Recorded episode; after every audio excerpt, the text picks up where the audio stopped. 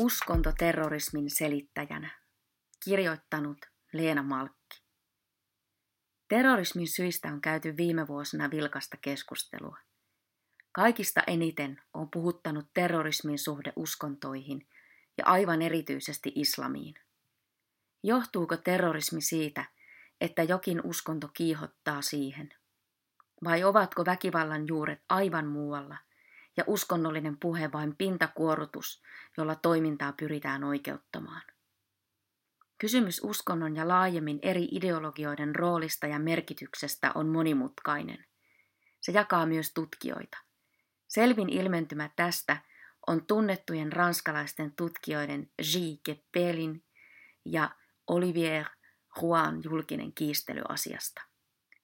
Olivier Roy esittää eurooppalaisen ja erityisesti ranskalaisen radikaalin islamin ja jihadismin nojaavan pikkurikollisuuteen ja elämässään yhteiskunnalliseen marginaaliin ajautuneiden nuorten miesten haluun ottaa osaa itseään toteuttavaan poliittiseen väkivallan käyttöön. Siinä, missä yhteiskunnan vastainen kapina oli 1970-luvulla vasemmistolaista, nykyisin se on jihadistista. Lyhyesti sanoen Hua siis esittää modernin eurooppalaisen radikalismin islamisoituneen.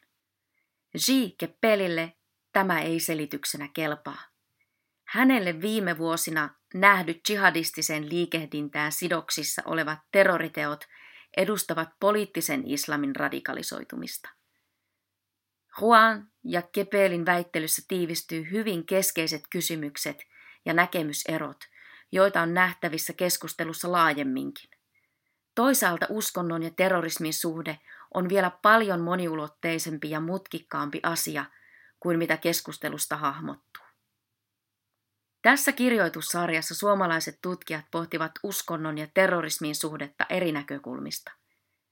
Otamme annettuna sen, että uskonnolla ja laajemmin ideologialla on keskeinen roolinsa terrorismitoiminnan taustalla.